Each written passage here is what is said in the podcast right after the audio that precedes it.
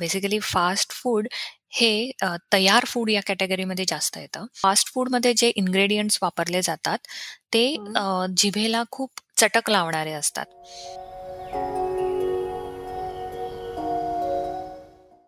नमस्कार मंडळी. Super heroes घडवताना या पॉडकास्टमध्ये तुमचं खूप खूप स्वागत. हा आहे एपिसोड नंबर चार आणि आजचा विषय आहे सुपर फास्ट फूड नमस्कार डॉक्टर डॉक्टर नुकताच घडलेला एक प्रसंग तुम्हाला सांगते. माझ्या मुलीचा वाढदिवस होता मार्च मध्ये आणि वाढदिवस असतो तेव्हा नेहमी तिच्या आवडीचं खायला आपण करतोच. तर तिला मी विचारलं तुला काय हवं? तुला काय खायचं? तर तिने काय मागितलं असणार? लहान मुलांना वाढदिवसाला चॉकलेट्स म्हण किंवा वेफर्स म्हण किंवा यु नो तिची एखादी आवडती स्वीट डिश असेल. पण मला वाटतं गार्गीने नक्कीच तुला सरप्राईज केलं असेल.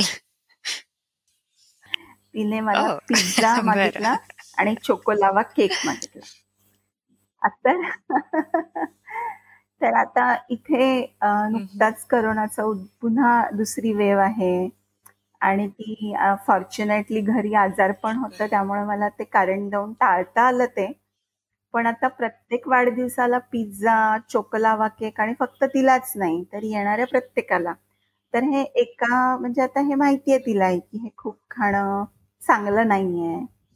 पण मग अशा वेळी कसं मॅनेज करायचं? कारण एका दृष्टीनं आपण याला प्रमोटच करतो नाही का? वाढदिवसाला मुलांना देऊन येणाऱ्या लोकांना देऊन.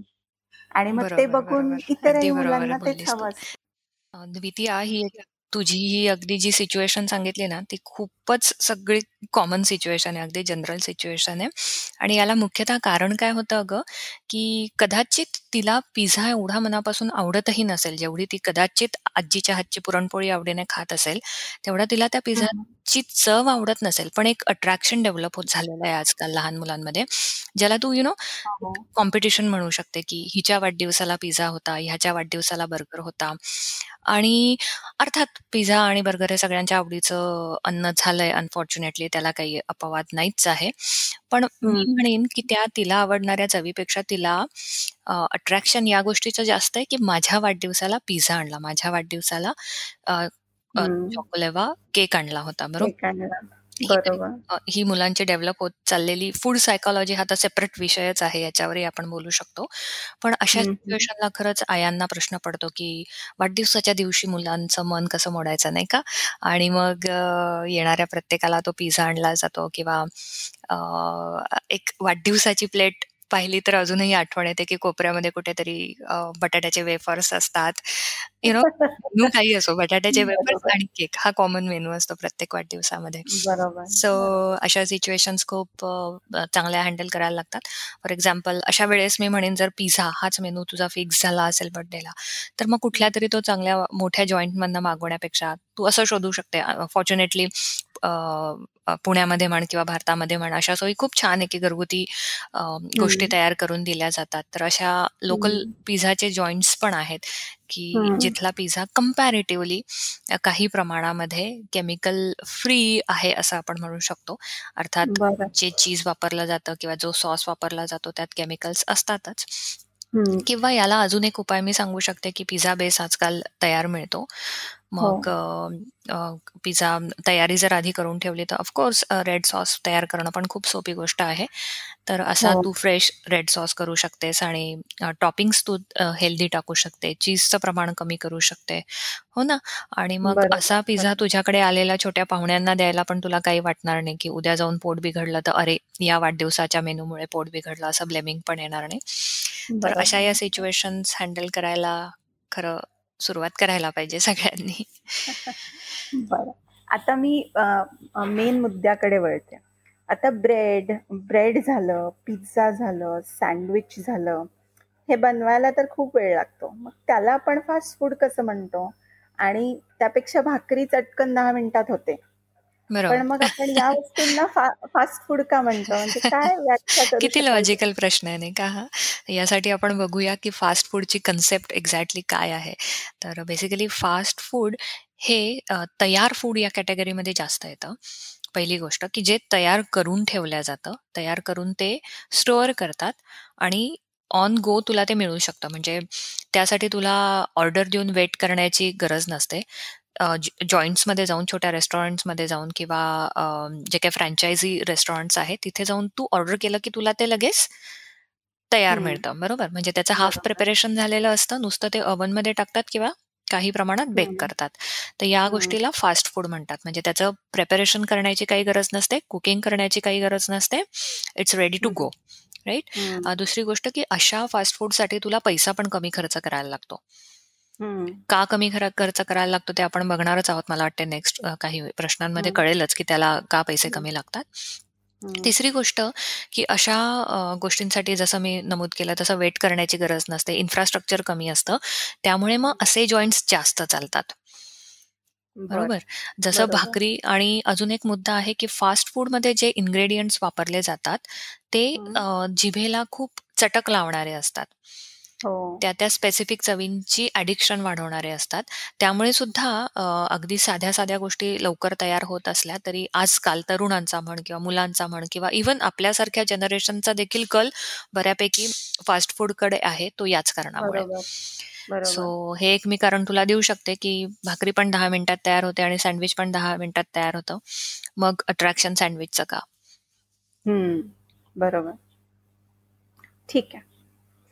बरं पुढचा एक प्रश्न आहे माझा की रेडी टू ईट असे जे पदार्थ आहेत म्हणजे मुसली झालं कॉर्नफ्लेक्स झालं जे आपण ब्रेकफास्टमध्ये खातो किंवा ब्रेड किंवा रेडीमेड जो सॉस खातो किंवा केचप आपण खातो हे सगळे पदार्थ मग फास्ट फूडमध्ये येतील काय?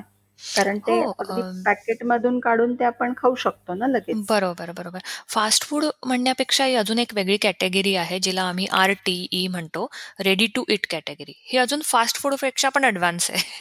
म्हणजे अगदीच रेडी टू इट आहे. त्याला तुला वाट पण नाही बघावं लागत. पाकिटातनं काढलं आणि पोटात गेलं अशी ती परिस्थिती आहे.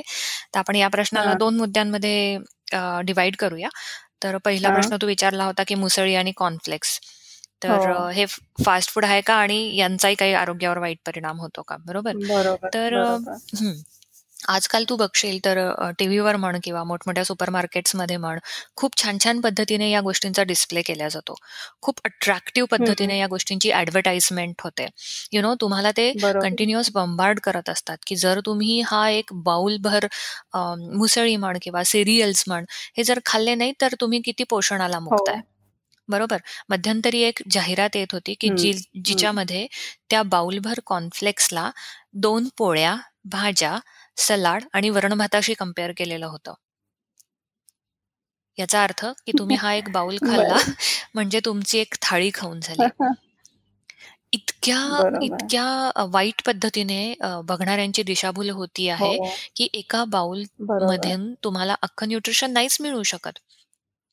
बरोबर इथे काय होतंय इथे कॅलरी कंपॅरिझन होत आहे की मी जर दोन दोन पोळ्या वरण भात भाजी आणि सलाड हे जर खात असेल तर मला यामधनं इतक्या इतक्या कॅलरीज मिळतात मला यामधनं इतके इतके व्हायटामिन्स मिळतात आणि तेच हेच सगळं आम्ही तुम्हाला या बाउलमधनं देतोय. म्हणजे मॅथमॅटिकली थेरॉटिकली ते बरोबर आहेत पण प्रत्येक अन्नपदार्थाला त्याचे त्याचे गुणधर्म पण असतात. बरोबर. प्रोटीन आहे म्हणून तू केवळ काहीही खाऊ नाही शकत किंवा एखाद्या जंगली वनस्पतीमधनं व्हायटामिन मिळतं म्हणून ती तू जेवणात आणू शकत. अगदी हे तसंच आहे. हे जे रेडी टू इट कॉर्नफ्लेक्स आहेत मुसळी आहेत हे जे तयार करण्याची पद्धत असते ना ही थोडीशी विचित्र असते. म्हणजे चांगलं धान्य चांगलं आहे. बरोबर? म्हणजे आता सपोज तू कॉर्न घेतलं ते चांगलं आहे तांदूळ चांगले आहेत गहू चांगले आहेत आजकाल सगळ्या गोष्टींचे फ्लेक्स मिळायला लागलेले आहेत.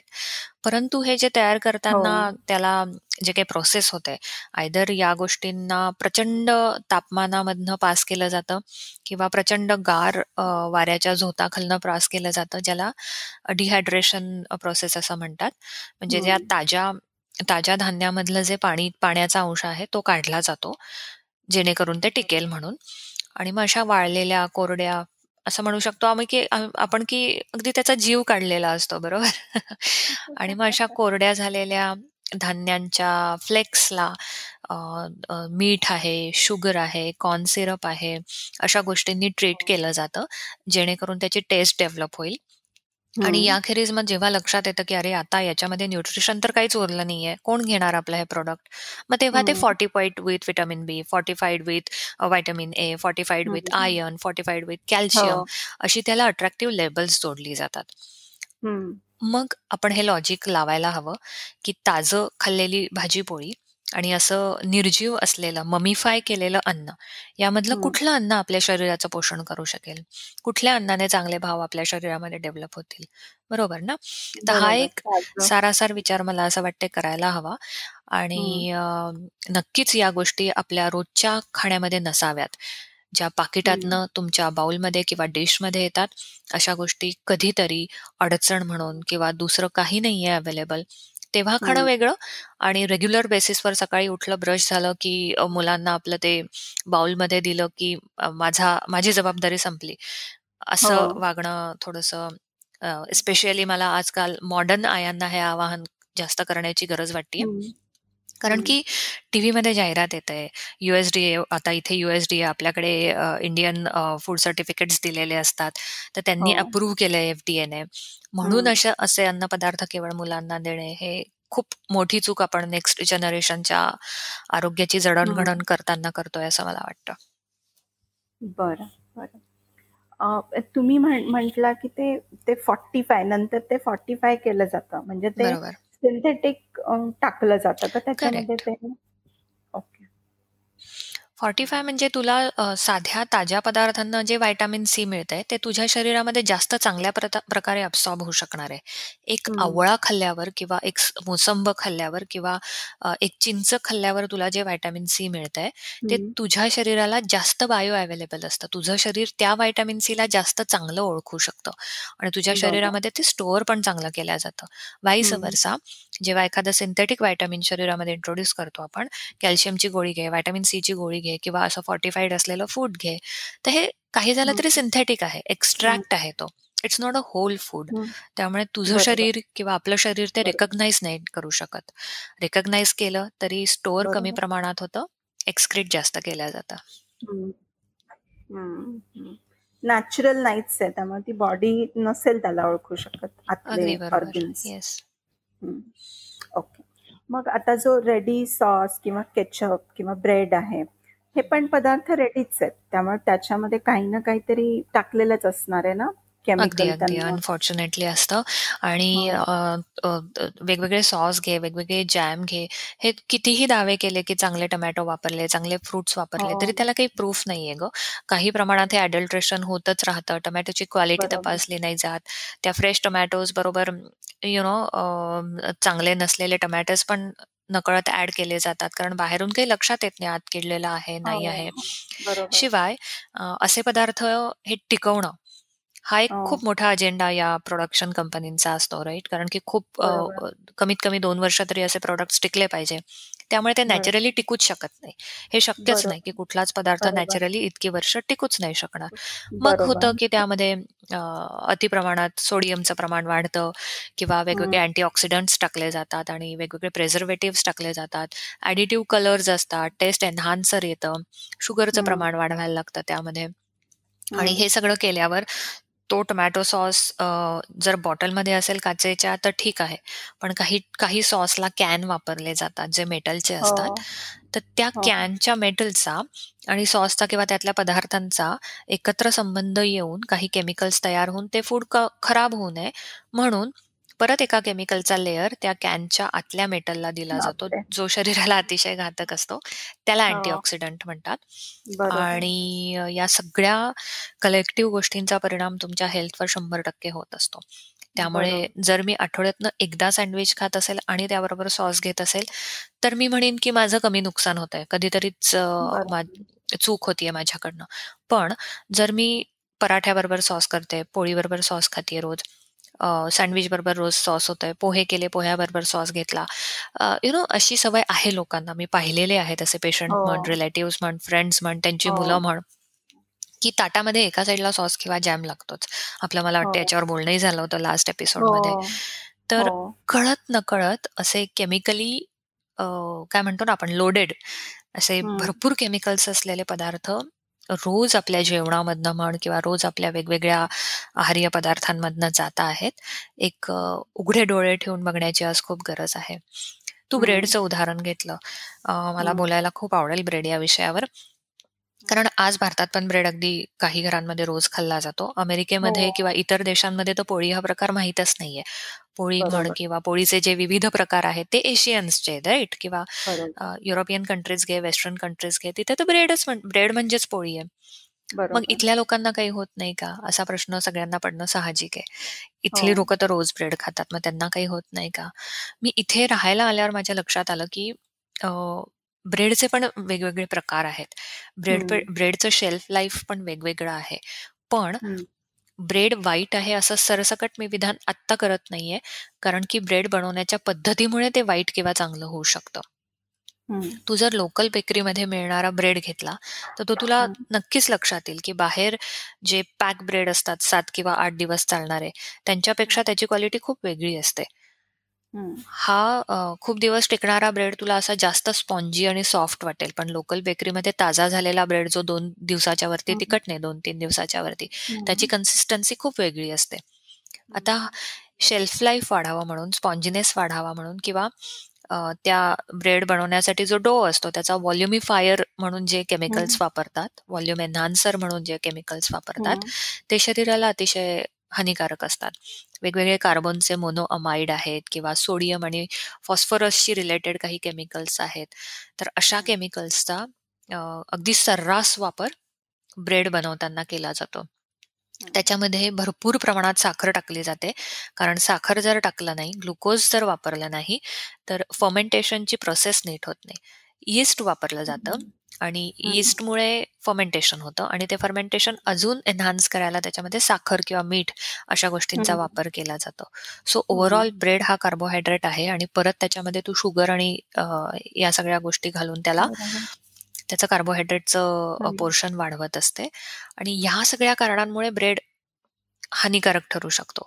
पण जो तू बेकरीमध्ये मिळणारा ताज्या पद्धतीचा थोडासा खूप स्पॉन्जी नसलेला रफ ब्रेड मिळतो. खूप छान छान प्रकार आहेत ब्रेडचे हो. सुद्धा. पण आपल्या हो. वाट्याला अनफॉर्च्युनेटली ते केमिकल्स घातलेले भरपूर ब्रेड येतात. हो. हे चुकीचं आहे. आणि सगळ्यात महत्वाचं जो कायम माझा मुद्दा असतो की भौगोलिकता. तर म्हणजे भारतामध्ये पोळी ऑप्शन असताना ब्रेडकडे वळण्याचं कारणच नाहीये. परत एकदा कधीतरी किंवा यु नो सँडविचच खायचं आहे किंवा पावभाजीच केली आज तेव्हा खाणं ही गोष्ट वेगळं आहे आणि कमी प्रमाणात खाणं हे कधीही चांगलं. बर बर. म्हणजे थोडक्यात तुम्ही दोन तीन मुद्दे सांगितले. एक तर शेल्फ लाईफ वाढवण्यासाठी म्हणजे एखादा पदार्थ टिकावा म्हणून त्याच्यामध्ये प्रिझर्वेटिव्ह टाकले जातात. ते पुन्हा केमिकल आहे. त्याच्यानंतर ते जे कंटेनर्स असतात त्यांना सुद्धा केमिकल्सने ट्रीट केलं जातं. म्हणजे कॅनचं तुम्ही सांगितलं. इव्हन प्लास्टिकमध्ये जरी प्लास्टिकचा देखील संबंध येतो अन्नाशी हो. बरोबर बरोबर. ते पण वाईट आहे. आणि हल्ली कागदामध्ये पॅकेज करायचं एक निघालेलं आहे नवीन फॅड पण कागद म्हणजे तो व्यवस्थित ट्रीट केलेला आहे का हे आपल्याला माहिती नाही.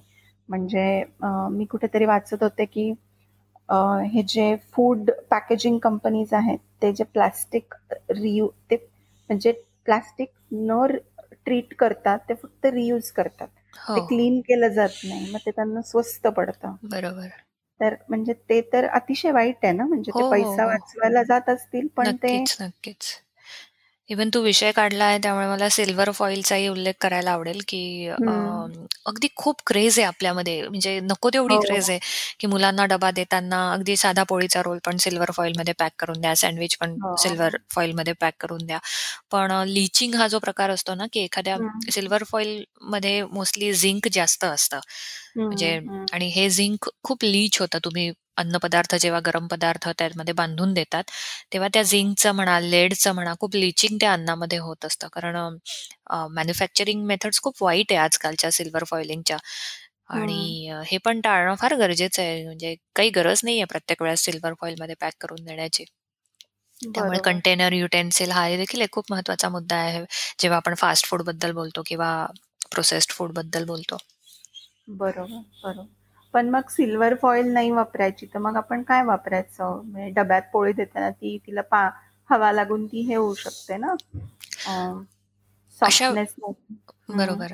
अशा वेळेस खरं तर थोडीशी ती बाहेर ठेवून यु नो त्यातली वाफ पूर्ण निघू द्यावी.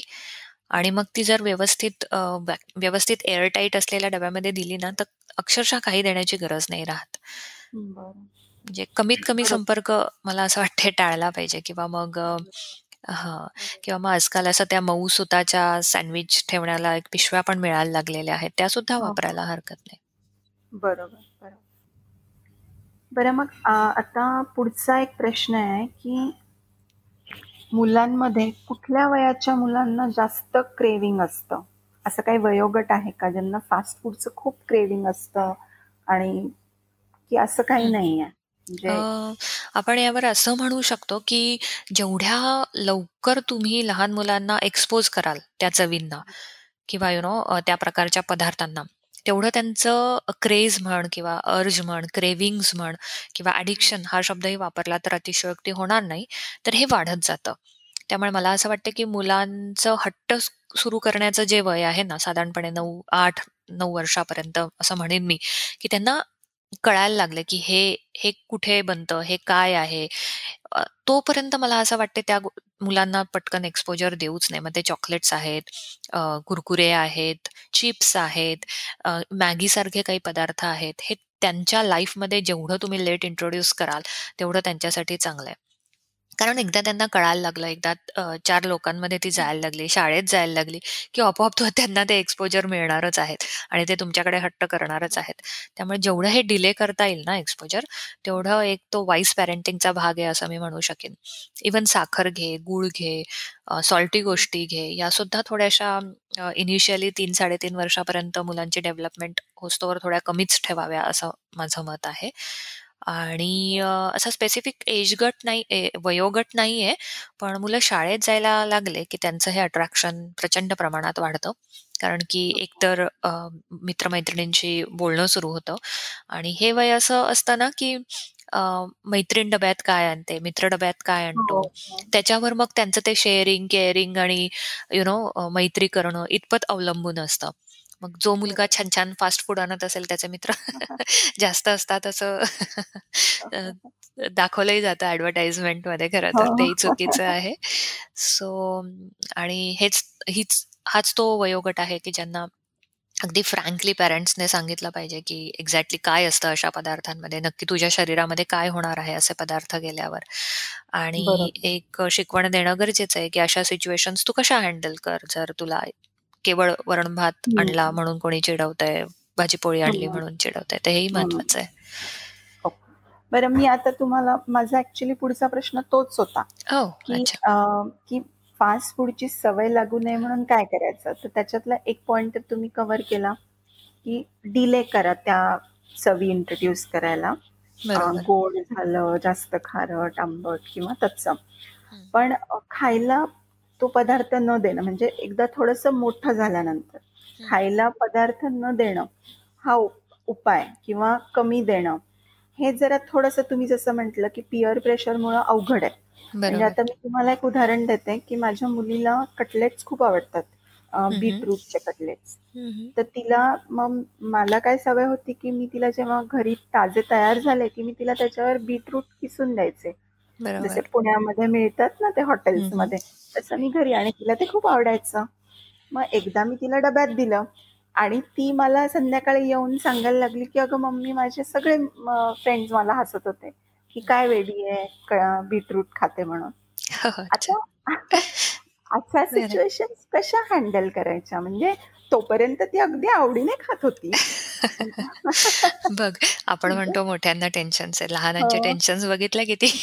डीप आहेत. नाही नाही. तू जो सांगितला तसा अनुभव मला पण इथे अमेरिकेत आला. कारण की इथे सगळी बहुतांश मुलं ही कॅन्टीन मध्ये खातात. किंवा हो. पॅकबंद चिप्सची पाकिट आणतात. किंवा यु नो एखादा ब्रेड हो. स्वतःच सँडविच करून आणतात.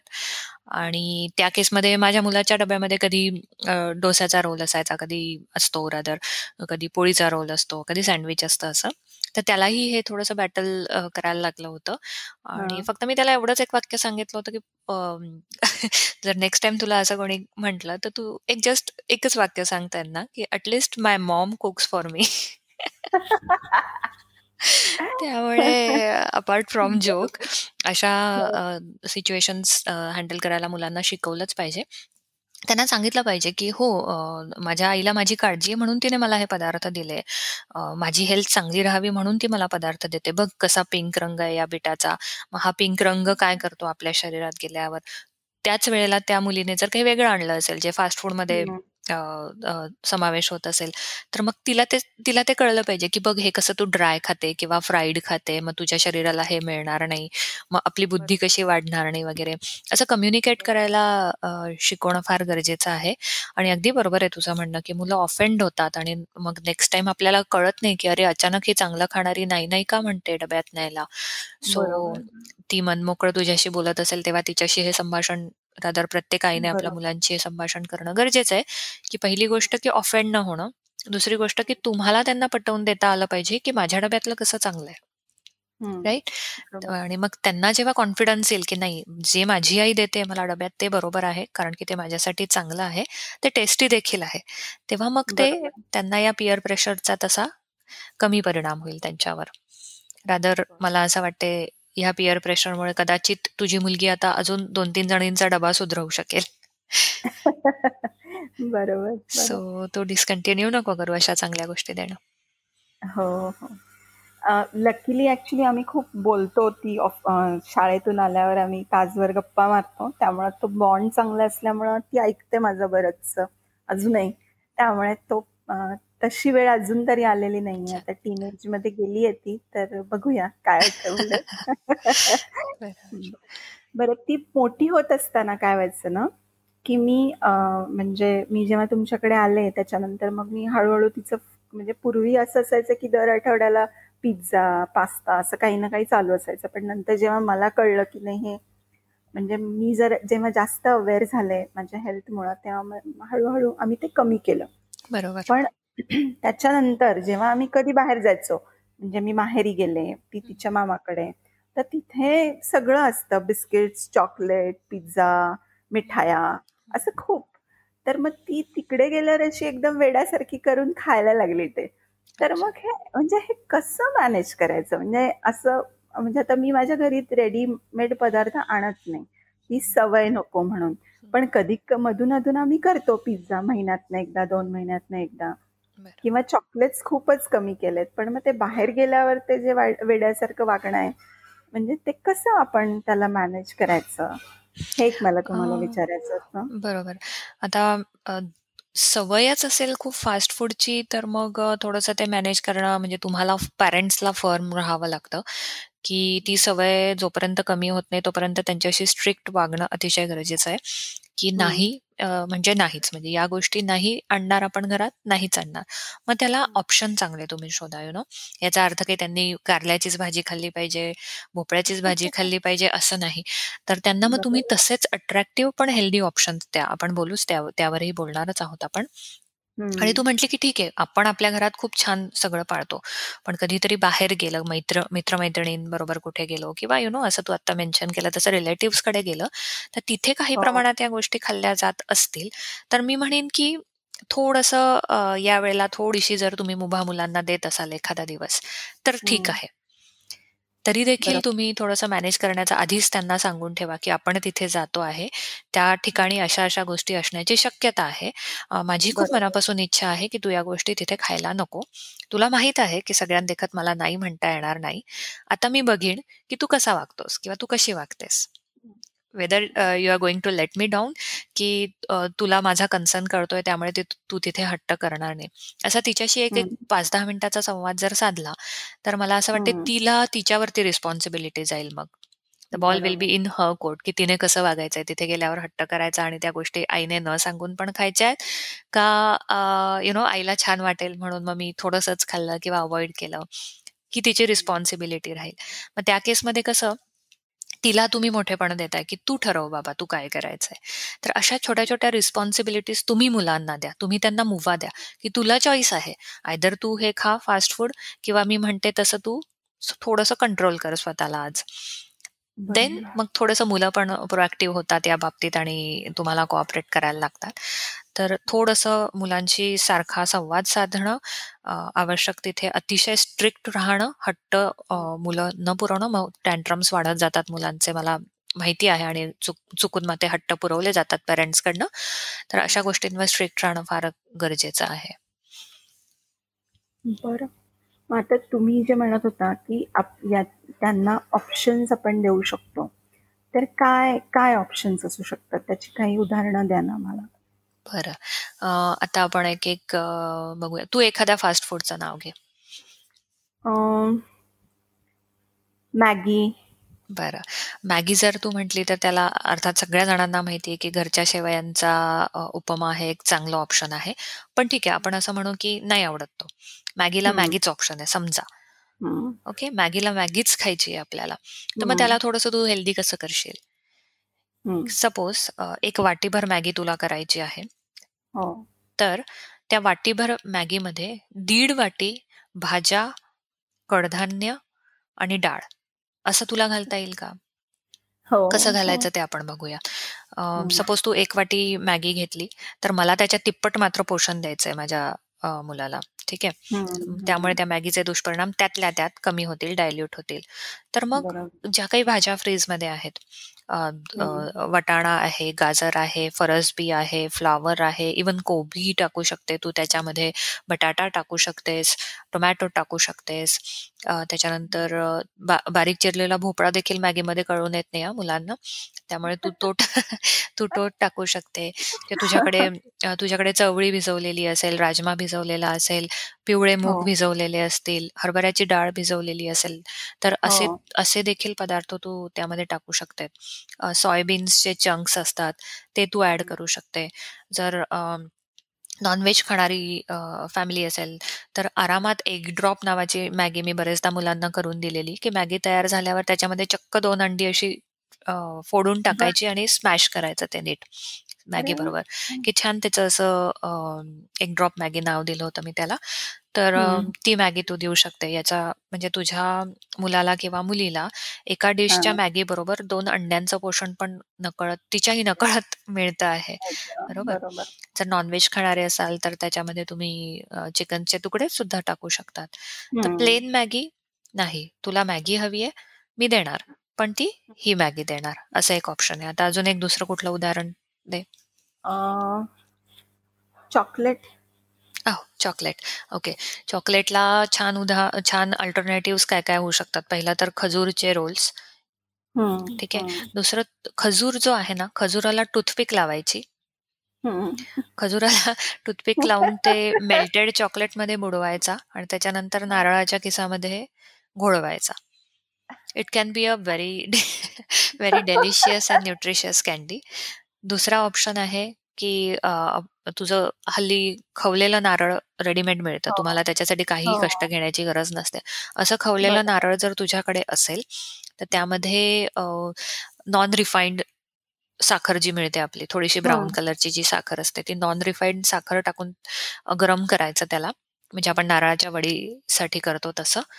आणि अगदी करेक्ट हा. हो रिफाईंड नसलेली शुगर नॉन रिफाईंड शुगर किंवा गुळ सुद्धा चालू शकतो. अजून न्यूट्रिशियस हो. करायचं असेल तर. त्याचे छोटे छोटे बॉल्स करून तू फ्रीजमध्ये ठेव आणि ते कॅन्डीज म्हणून दे. आवळा कॅन्डी रेडीमेड मिळतात. आवळा कॅन्डीज पण तू चॉकलेटला ऑप्शन देऊ शकते. सो हे सगळे ऑप्शन चॉकलेटला मी सुचवू शकते. अजून? पिझ्झा? ओके. पिझ्झाला ऑप्शन खरं तर काही नाही. मला स्वतःला मनापासून पिझ्झा खूप आवडतो. पण तो केवळ चांगला नसतो म्हणून अवॉइड करायचा असतो. सी पिझ्झा चांगला नसतो असं अजिबात नाहीये. पण आपण जो आजकाल फ्रँचायझी मोठमोठ्या स्टोअर्समधनं जो पिझ्झा आणतो ना त्यामध्ये होतं काय ग? की एकतर ते भाज्या आणि या सगळ्या गोष्टी चिरून ठेवलेल्या असतात फ्रोझन असतात. बरोबर? त्याच्यानंतर जे सॉस केलेले असतात ते मी मेन्शन केलं. त्यामुळे सॉसमध्ये भरपूर केमिकल्स असतात.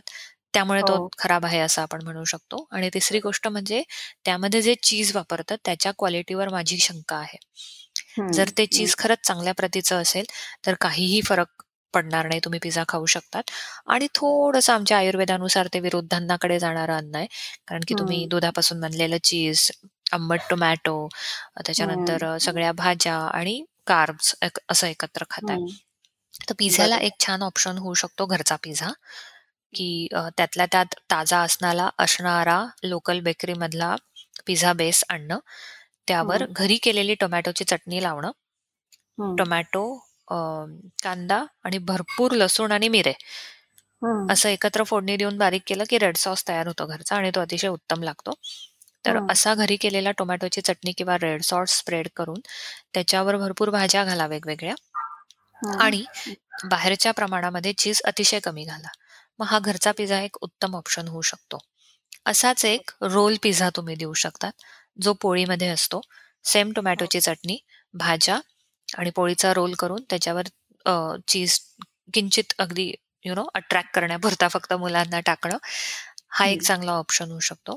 भाकरीचा पिझ्झाही बरेच जण करतात. मला पर्सनली तो खूप अपील होत नाही. कारण खरोखर तो नाही होत. मुलांनाही तो आवडत नाही. त्यामुळे मी बरेचदा तो मेन्शन करत नाही. पण असे असे प्रकार तुम्ही केलेत तर पिझ्झालाही हा एक चांगला ऑप्शन होऊ शकतो. सो डॉक्टर अजून एक त्याच रिलेटेड प्रश्न आहे की बेकिंगचा जो सध्या ट्रेंड चालू झालाय लॉकडाऊनमुळे तर आयुर्वेद या पदार्थांविषयी काय सांगतं? कारण बटर येतं बेकिंग सोडा बेकिंग पावडर झाली मैदा झाला याचे शरीरावर लॉंग टर्म इफेक्ट्स आहेत का काही? आणि हे म्हणजे काय चांगलं आहे का की नाही आहे आणि जर नसेल तर मग याला ऑल्टरनेटिव्ह काय? कारण केक तर अशी घराघरातली गोष्ट झालेली आहे भारतामध्ये पण.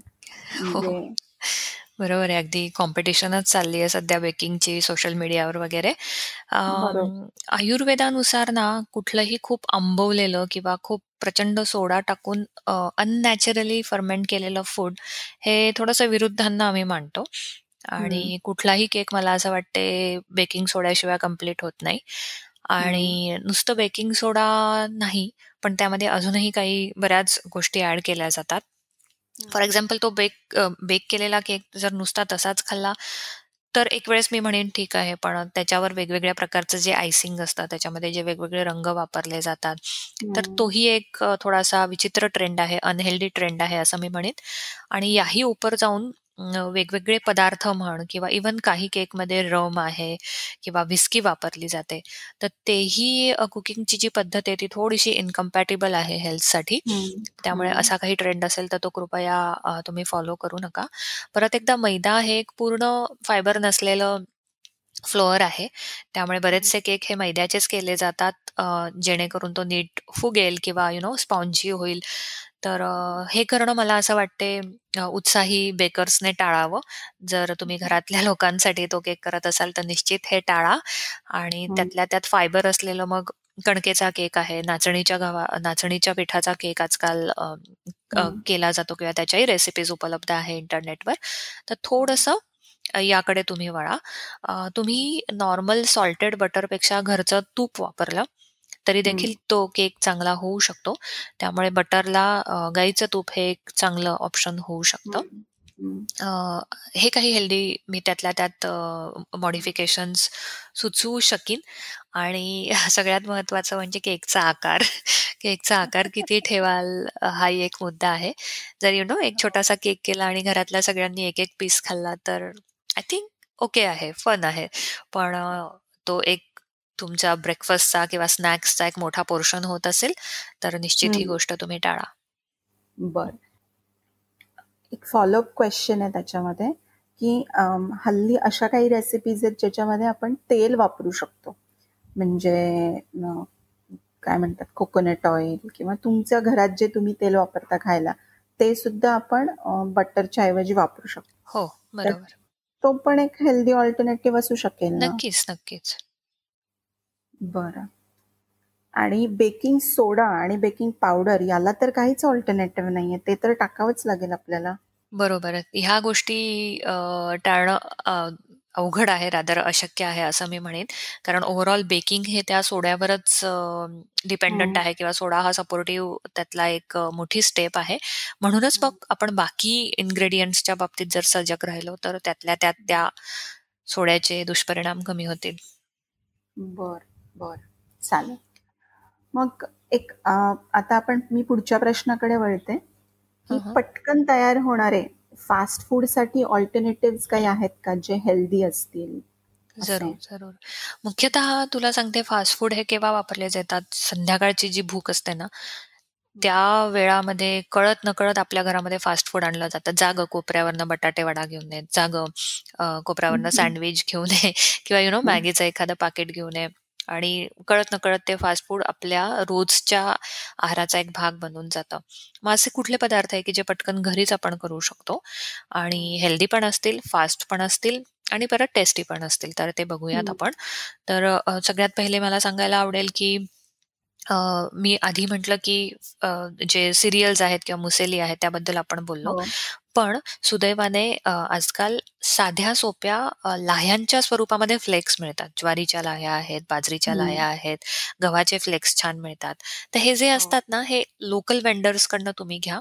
कारण त्याच्यावर यु नो हे छोटे छोटे बिझनेसेस असतात. त्यांना बिझनेस स्ट्रॅटेजीज त्यांच्या एवढ्या लेवलवर डेव्हलप नसता झालेल्या की वेगवेगळ्या सिंथेटिक पदार्थांचा ते वापर करतील. त्यामुळे सुदैवाने अशा गोष्टी साध्या सोप्या स्वरूपात ते तयार करत असतात. त्यामुळे त्यांची एक्सपायरी पण खूप लवकर असते जे चांगले आहे मी म्हणते. कारण की याचा हो. अर्थ ताजेपणा ते टिकवतात. सो अशा साध्या सोप्या स्वरूपात आढळणारे जे लाह्यांच्या स्वरूपात आढळणारे जे पाकिट आहेत ते तुम्ही जर घरी आणलीत आणि आलटून पालटून कधी ताकाबरोबर कधी दूध साखरेबरोबर किंवा कधी नुसती तुपाची फोडणी देऊन त्याचा चिवडा केला तर तो एक खूप हेल्दी ऑल्टरनेटिव्ह कॉन्फ्लेक्सला पण ठरू शकेल आणि संध्याकाळच्या भुकेसाठी एक अत्यंत पटकन तयार होणारी गोष्ट आहे. दुसरं मला मेन्शन करायला आवडेल राजगिऱ्याच्या लाह्या. भरपूर प्रमाणात मुलांना वेगवेगळ्या स्वरूपात मुलांना मुलांच्या पोटात जाऊ द्या. कारण की अतिशय उत्तम पोषण केलं जातं राजगिऱ्यांच्या लाह्यांनी. पचायला देखील हलक्या असतात. त्यामुळे संध्याकाळच्या भुकेसाठी खूप उत्तम धान्य आहे ते. मग अशा राजगिऱ्याची चिक्की म्हण किंवा राजगिऱ्याचा लाडू म्हण किंवा हो. राजगिरा लाडू दुधाबरोबर ताकाबरोबर हो. किंवा नुसता राजगिरा परतून घेतला आणि त्याला पोह्यासारखी फोडणी दिली तर नुसता राजगिऱ्याचा चिवडा देखील छान लागतो. याखेरीज थोडीशी कल्पना असेल किंवा यु नो या साधारणतः या वेळामध्ये माझ्या मुलांना खायला मला द्यावंच लागतं.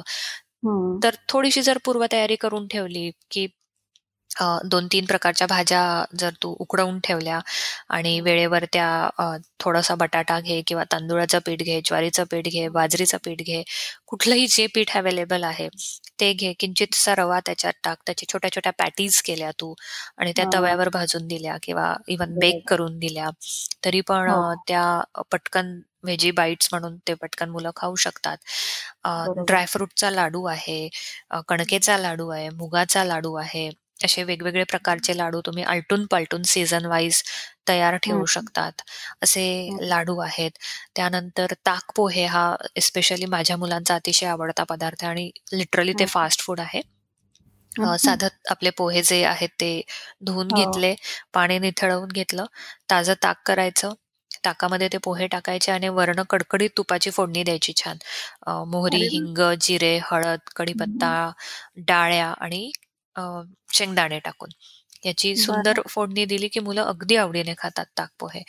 तसंच ताक भाकरी आहे. जर घरामध्ये भाकरी रेग्युलर होत असेल आणि सकाळची भाकरी असेल तर भाकरी चुरून त्याच्यामध्ये ताक टाकून वर्ण फोडणी दिली.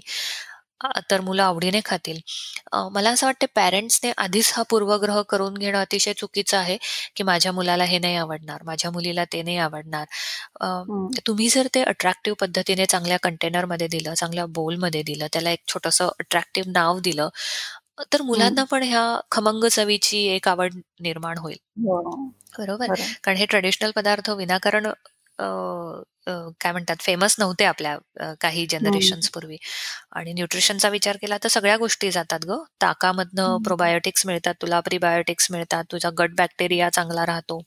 सो तेही गुण मिळतात तुला. हे एक चांगलं फास्ट फूड होऊ शकेल. त्याच्यानंतर अजून सांगायचं झालं तर इन्स्टंट धिरड एक प्रकार असतो की गव्हाच्या कणकेत म्हण किंवा मिक्स कणिक घेऊन त्याच्यात जर तू टाक टाक टाकलंस आणि त्याचे छोटे छोटे धिरडे लावले तर हे इन्स्टंट फूड आहे. सगळ्यांच्या घरामध्ये भाजणी तयार असते. त्या हो. भाजणीमध्ये नका टाकू मला वेळ नाही मी कांदा नाही चिरणार. नाहीये मला वेळ. मग काय फक्त ओवा टाका कोथिंबीर चिरून टाका फक्त. आणि त्याचे छोटे छोटे थालीपीठ लावायला जेमतेम दहा मिनिट पण नाही लागत. सो असे थालीपीठ द्या त्यांना. उकडलेलं अंड द्या. उकडलेलं अंड is the best instant food so ते तुम्ही देऊ शकतात. ड्रायफ्रूटची पावडर तयार करा. त्या ड्रायफ्रूटमध्ये किंचितचं चॉकलेट टाकून त्याचा मिल्कशेक करून द्या. पण कृपया फळांचा मिल्कशेक देऊ नका. असे वेगवेगळे इन्स्टंट फूड भरपूर निघतील. रादर उदरस्तामध्ये पण मी एक मोठी लिस्ट तयार केलेली आहे. तुला अजून सांगते की सगळी फळ म्हणजे घरामध्ये समजा सफरचंद आहे चिकू आहे तर ते फळ चिरून सुंदरपणे प्लेटमध्ये मांडून ते पण एक छान इन्स्टंट फूड होऊ शकतं फास्ट फूड होऊ शकतं बरोबर, नाही खूप छान तुम्ही म्हणजे जेव्हा तुमचं ऐकतोय तेव्हा असं कळतंय, की अरे आपल्याकडे पण ऑप्शन्स आहेत. नाही तसं नाही. आपल्याला फक्त थोडस क्रिएटिव्ह व्हायची गरज आहे. आपल्या घरात जे पदार्थ आहेत त्याच्या बरोबर. पुढचा प्रश्न आहे, की समजा आपण ट्रॅव्हल करतोय. तर ट्रॅव्हलिंग करताना कुठले म्हणजे फास्ट फूडच्या ऐवजी कुठले हेल्दी ऑप्शन्स आपण प्रेफर करावेत? बरोबर. की अगदी छान प्रश्न आहे हा. कारण की ठीक आहे बाबा मी युजली काही खात नाही फास्ट फूड किंवा मी अगदी टाळते, घरातलंच खाते. पण ट्रॅव्हल करताना तर असं होत नाही ना. क्विक स्टॉप घेतला आहे आणि त्या क्विक स्टॉपमध्ये मला काहीतरी पटकन घ्यायचं आहे आणि खायचंय. तर अशा वेळेस मी काय खावं किंवा मी काय कॅरी करावं हाही एक महत्त्वाचा मुद्दा असतो. तर मोस्टली अशा वेळेस आधी एक तर तुमच्या तब्येतीचा अंदाज घ्या, की मला कदाचित हे अन्न सोसवतंय का कधीतरी खाल्लेलं? तसं असेल तर मी सरळ अगदी म्हणजे तुला आश्चर्य वाटेल मी ही मुभा देईल की ठीक आहे मग अशा वेळेस तू प्रवास एन्जॉय कर आणि खा. पण बरेचदा असं होतं ना की खूप जणांना प्रवासात असं खाल्ल्यामुळे पोट बिघडतं किंवा काही तक्रारी सुरू होतात आणि प्रवासाची मजा जाते. मग त्यावेळेस मी काय चांगलं फास्ट फूड खावं? तर मी असं म्हणेन की अशा वेळेस जर तुला ऑप्शन असेल की समोर बटाटे वडा आहे सँडविच आहे आणि पराठा आहे तर मग पराठ्याला तू प्राधान्य दे किंवा सँडविचला दुसरं प्राधान्य दे. कारण ते तुझ्या डोळ्यासमोर दोन ब्रेडचे स्लायसेस घेऊन चटणी लावून भाज्या टाकून तुला देण्यात येते. पण हा बटाटे वडा मला माहीत नाही की याचं तेल किती जुनं आहे किंवा केव्हा तो बटाटा कधीचा उकडवलेला आहे फ्रीज मधनं काढलेला आहे का ते मला माहीत नाहीये. सो पचायलाही तो जड आहे. मग त्याला कमी ऑप्शन दे. किंवा अशा वेळेस पटकन जाऊन कुरकुऱ्याचं पाकिट घेतलं जातं किंवा वेफर्सचं पाकिट घेतलं जातं. मग त्याच दुकानात जर चकली अवेलेबल असेल किंवा मिरगुंड मिळतात हल्ली तळलेले छोटे छोटे ते अवेलेबल असतील. तर अशा पदार्थांना मग प्राधान्य दे तू. तर असे ऑप्शन्स आपल्याला मिळू शकतात प्रवासात देखील. किंवा मग मी माझ्याबरोबर चिक्की कॅरी करेन. ड्रायफ्रूटची चिक्की आहे शेंगदाण्याची चिक्की आहे. जेणेकरून माझी एनर्जी पण राखल्या जाईल आणि हे पदार्थ कमी खाल्ल्या जातील. असं तू ऑप्शन्स त्याला शोधू शकतेस. एक एक अजून एक प्रश्न होता. आईस्क्रीममुळे खरंच कूल डाऊन होतं का? आणि मुलं किती वेळा खाऊ शकतात? असं एका आईचा प्रश्न आहे. बर. आईस्क्रीमचं फक्त टेम्परेचरच कूल असतं बाकी त्याच्या प्रॉपर्टीज अजिबातच कूल नसतात. सो आईस्क्रीममुळे कूल डाऊन होतं हे सगळ्यात मोठी मिथ आहे असं म्हणा सांगायला लागतंय. कारण की खरोखर फक्त त्याचा टेम्परेचर थंड असल्यामुळे तुमच्या शरीरामध्ये जाऊन ते थंडावा निर्माण करेल अशी जर समजूत असेल ती चुकीची आहे. यावर अजून मला प्रकाश टाकायला आवडेल की जर तुम्ही आईस्क्रीम घरी केलेलं असेल स्वतः चांगलं दूध वापरून चांगली साय वापरून बाहेरच्या ज्या पावडरी असतात C S M G S M आणि मला असं वाटते कॉर्न कॉर्न स्टार्च ते न वापरता जर किंवा कमी प्रमाणात वापरून तुम्ही आईस्क्रीम केलेलं असेल घरी तर ते मुलांच्या गळ्याची आणि ओव्हरऑल प्रकृतीचा अंदाज घेऊन तुम्ही ते दिलं तरी हरकत नाहीये. पण आजकाल बाहेर जे आईस्क्रीम मिळतं ते मुख्यतः दुधापासून तयारच झालेलं नसतं. कारण शे काय म्हणतात ना त्याला अनफॉर्च्युनेटली इंडस्ट्री एवढी डेव्हलप झाली आहे की वेगवेगळे केमिकल्स एकत्र आणून त्याला दुधाचं स्वरूप देण्याची टेक्निक्स पण डेव्हलप झालेले आहेत आज. सो तो हो. अंदाज घ्या. तुम्ही जे खाता आहे ते दुधापासून तयार केलेलं आईस्क्रीम आहे का ते जस्ट डेझर्ट आहे ते तपासा. बाहेरून कॅन आणत असाल तर कृपया लेबल वाचण्याचं एक स्वतःला सवय लावा. त्यामध्ये मेन्शन काय काय केलेलं आहे ते बघा. त्या या सगळ्या गोष्टींचा अंदाज घेऊन मग तुम्ही स्वतःच ठरवू शकाल ते आईस्क्रीम खायचं की नाही. आणि थंडीमध्ये शंभर टक्के मुलांना आईस्क्रीम देण्याचा टाळा. उन्हाळ्यात देखील काय होतं की वातावरणातली उष्णता खूप वाढलेली असते आणि अचानक आपण थंड चवींचं थंड गुणांचं जर मुलांना दिलं तरी देखील सर्दी खोकला होण्याची शक्यता असते. त्यामुळे जर ते दिलं तर थोडस संध्याकाळच्या वेळेला म्हणा किंवा असंच द्या. आणि शक्यतो त्याला चांगले पर्याय ठेवा. जर खरंच तुम्हाला कूलडाऊनची गरज असेल तर ते आईस्क्रीमपेक्षा वेगवेगळ्या फळां वेगवेगळी फळं आहेत किंवा सरबत आहे आवळ्याचं वाळ्याचं खजुराचं काळ्या मनुकांचं किंवा कोकमाचं तर या सरबतांनी तुम्हाला जास्त गारवा येईल नाही की नक्की आईस्क्रीमने बर मला एक प्रश्न एक फॉलोअप प्रश्न होता. आपण जेव्हा सुरुवातीला बोललो तेव्हा आपण म्हणत होतो की फास्ट फूड अपिलिंग असतं किंवा ते सगळ्यांनाच आवडतं फक्त लहान मुलांनाच नाही. तर त्याच्यासाठी तुम्ही म्हटलं की टेस्ट एनहान्सर्स वापरतात ह्या अन्न उत्पादन कंपन्या तर हे हे म्हणजे हे माझ्या लक्षात आलं की ते मे बी इन अ वे ते त्या तो तो जो पदार्थ असतो टेस्ट एनहान्सर याला आपण काय म्हणतात असं म्हणू शकतो का की ते अडिक्टिव्ह सबस्टन्स आहे म्हणून हो, डेफिनेटली. ते ॲडिक्टिव्ह सबस्टन्सेसमध्येच मेन्शन आहे. एम-एस-जी, मोनोसोडियम ग्लुटामेट आहे, डायसोडियम ग्लुटामेट आहे, त्याच्यानंतर कॉर्न सिरप आहे. याही खेरीज अजून काही केमिकल्स किंवा जे फूड टेस्ट एन्हान्सर आहेत ना, हे सगळे ॲडिक्टिव्ह कॅटेगरीमध्येच जोडले जातात. कारण की यांचा मुख्यतः ब्रेन सेल्सवर परिणाम होत असतो आणि डोपामाइन सेक्रेशनवर पण परिणाम होत असतो. असे पदार्थ जर वारंवार खाल्ले, इव्हन अजिनोमोटो सुद्धा त्यामध्ये येतं चायनीज पदार्थांमध्ये जे वापरतात किंवा चिली सॉसमध्ये असतं, हॉट रेड्स चिली सॉसमध्ये जे असतं, हे सगळं काही प्रमाणात आपल्या शरीरात स्त्रवणाऱ्या डोपामाइनवर इफेक्ट करत असतात. आणि डोपामाइन हे असं एक संप्रेरक आहे की ज्याच्या सिक्रिशनमुळे इन्स्टंट यु नो सॅटिस्फॅक्शनची भावना मनुष्यामध्ये उत्पन्न होते. आणि इन्स्टंट सॅटिस्फॅक्शन ही भावना खरोखर सुखावणारी असते त्यामुळे मग ती सतत हवी हवीशी आपल्याला वाटायला लागते. याला मी प्रूव्ह करणार एक साधं उदाहरण देते की आज माझ्या हातात किंवा तुझ्या हातात जर लेस कुरकुरे किंवा पोटॅटो चिप्सचं जर तू पाकिट घेतलं केवळ एक वेफर खाऊन थोडा वेळाने मग मी दुसरा वेफर घेतला. असं होतं का? नाही. सतत ते जोवर संपत नाही तेवर तोवर ते तोंडात टाकण्याची इच्छा होते. करेक्ट सो खरंच अतिशय सुखावणाऱ्या टेस्ट असतात या याला उमामी टेस्ट असं म्हणतात. याच्यावर पण मी एक सेपरेट ब्लॉग लिहिलेला आहे आणि उदरस्थमध्ये पण उल्लेख आहे. तर ही उमामी जी टेस्ट आहे ना ती आजकाल पूर्ण मार्केट गाजवते द्वितीय काय सांगू?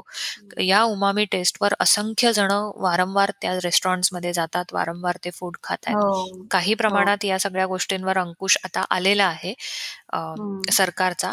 पण नावं बदलून किंवा यु नो त्यांच्याशी सिमिलर केमिकल वापरून देखील त्यांचा परत यूज चालला आहे.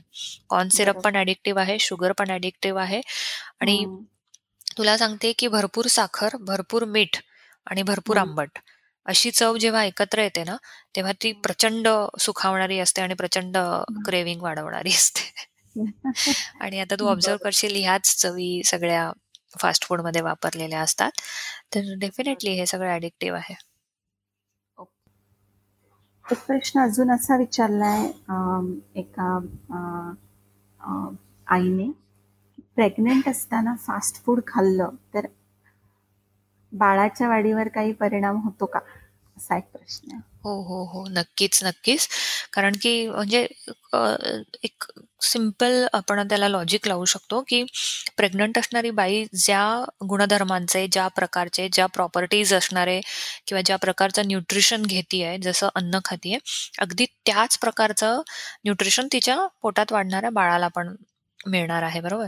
आणि प्रेग्नंट असताना जर फास्ट फूड खाल्लं तर अक्षरशः हे आत्ता मेन्शन केलेले सगळे केमिकल्स ती स्त्री कन्झ्युम करते बरोबर? हो.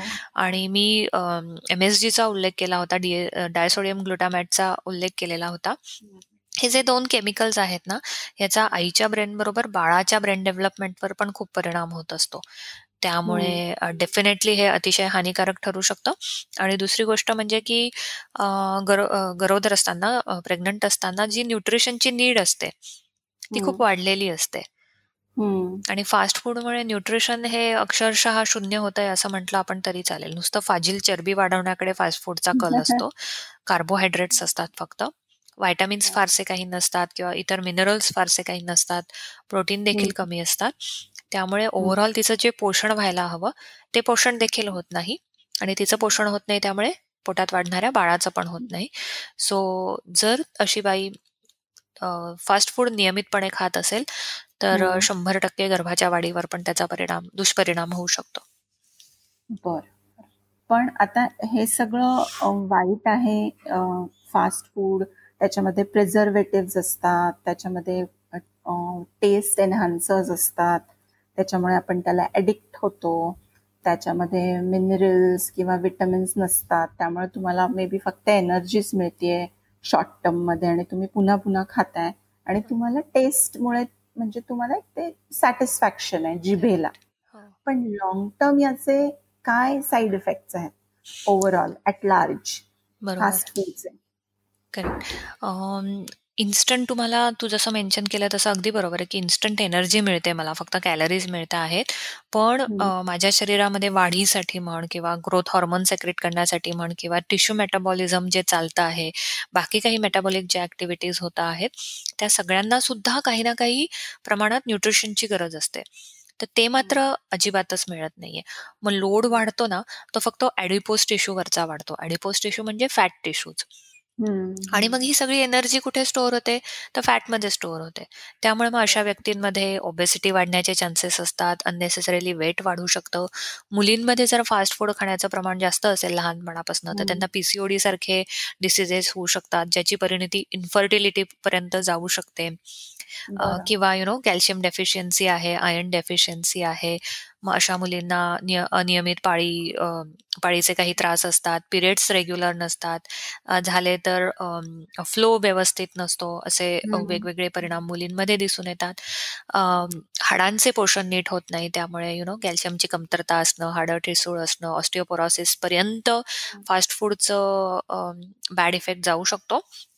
आपल्या या प्रश्नाच्या नोटवर मला एक केस नमूद करावीशी वाटते. जी इथल्याच अमेरिकेतल्याच एका मुलाबाबत घडली की साधारण तेरा ते चौदा वर्ष वय असणारा जो मुलगा होता त्याची अचानक आयसाईट गेली.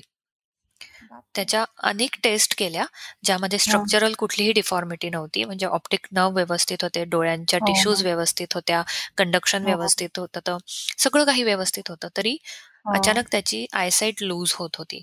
तर मग अशा केसवर मग अनेक डॉक्टरांच्या क्युरिओसिटी नो अनेक डॉक्टरांचे अँटेने उभारले गेले की नक्की काय आहे मग एका टीमने प्रॉपर या केसचा स्टडी केल्यावर कळलं की या लहान मुलाला वयाच्या तिसऱ्या ते चौथ्या वर्षापासून सिलेक्टिव्ह फूड खाण्याची एक सवय होती. हा एक सिंड्रोम असतो की सिलेक्टिव्ह टेक्स्चरच आवडतं सिलेक्टिव्ह टेस्टच आवडतात सिलेक्टिव्ह फूडकडेच या हो. लोकांचा प्रेफरन्स असतो. आणि अनफॉर्च्युनेटली पॅरेंट्सने पण ते एनकरेज केलं. सो या मुलाच्या आहारामध्ये फक्त बेकन असायचं. बेकन म्हणजे हा मीठचा प्रकार आहे. बेकन ब्रेड आणि चिप्स आणि कोल्ड्रिंक्स अशा चारच वस्तू त्याच्या आहारामध्ये असायचा अगदी अशक्य वाटेल अशी ही केस आहे की कुणी पॅरेंट्स आपल्या मुलाला रोज हेच कसं देऊ शकतं. पण अनफॉर्च्युनेटली त्या मुलाच्या बाबतीत ते घडलं. आणि मग अगेन आपण तो जो विचार करतो जेव्हा आम्ही म्हणतो की नीट पोषण नाही मिळालं तर त्याचा सगळा परिणाम सेन्स ऑर्गनवर पण होऊ शकतो. आयुर्वेदामध्ये असं म्हटलंय की तुम्ही विरुद्धान्न आता एकाच प्रकारचं अन्न खाणं हे सुद्धा विरुद्धान्न आहे. बरोबर. त्यात तर तो फास्ट फूड खात होता. म्हणजे तळलेलं जास्त मीठ असलेलं जास्त साखर असलेलं असात्म्य. आहे. अगदी बरोबर. बघ आता तू असात्म्य हा शब्द पण किती ऍप्ट वापरलास. की. ज्याने फक्त शरीराचं फाजील पोषण होतंय पण जे काही सकस जे काही सार भाग जे काही एक्स्ट्रॅक्ट आहे रिच एक्स्ट्रॅक्ट जो आहे न्यूट्रिशनचा तो सेन्स ऑर्गन पर्यंत पोहोचला नाही त्या मुलाच्या बाबतीत. आणि मग फंक्शनली त्याचे सेन्स ऑर्गन एक एक खराब व्हायला लागला. सो त्याच्यामध्ये डोळा फर्स्ट आला. तर इतके त्याचे लॉंग टर्म इफेक्ट असू शकतात. या फास्ट फूडचे हे कृपया लक्षात घ्यावं सगळ्यांनी. कार्डियाक इश्यूज आहे रेस्पिरेटरी इश्यूज आहे अस्थमा होऊ शकतो कारण एम एस जीची अलर्जी बऱ्याच मुलांमध्ये डेव्हलप होऊ शकते. सो अलर्जिक रिॲक्शन्स येणं अस्थमाची टेंडन्सी वाढणं ब्रॉन्कायटिस आहे. कोलायटिसकडे काही जणांची वाटचाल सुरू होते फास्ट फूड खाल्ल्यामुळे. आणि not for physical not for physical disabilities किंवा डिसिजेस एम एस जी आणि डीएसजी या सगळ्यांचा परिणाम तुझ्या मेंटल हेल्थवर पण खूप होऊ शकतो. असे पदार्थ जर तुला नाही मिळाले तर चिडचिड होणं बिहेवियरल प्रॉब्लेम्स निर्माण होत आहेत लहान मुलांमध्ये या एम एस जी आणि डीएसजीच्या अतिवापरामुळे. सो हा एक खूप महत्त्वाचा मुद्दा आहे. की आज खाल्लेलं किंवा आज तुम्ही सतत खाल्लेलं जे अन्न आहे फास्ट फूड आहे ते उद्या जाऊन तुमच्या शरीरावर आणि मनावर देखील खूप मोठा विपरीत परिणाम करणार आहे. बरोबर बरोबर. हे खूपच म्हणजे हे एक प्रकारे एक प्रकारचं स्लो पॉइझनच आहे असं आपण म्हणू शकतो नाही का? करेक्ट अगदी अगदी. बरं. थँक्यू डॉक्टर श्रोते हो हा एपिसोड शेवटपर्यंत पूर्ण ऐकल्याबद्दल तुमचे खूप खूप आभार. तुम्हाला हा एपिसोड आवडला असेल तर लाईक करा आणि या पॉडकास्टला सबस्क्राईब करायला देखील विसरू नका. मुलांचा आहार आणि आरोग्य या गोष्टींबाबत पालकांना आणि छोट्या सुपर हिरोजना देखील योग्य माहिती देण्यासाठी हा पॉडकास्ट आपण चालू केलेला आहे. हा पॉडकास्ट आपल्या आप्तेष्ट आणि मित्रमंडळींपर्यंत जरूर पोचवा धन्यवाद.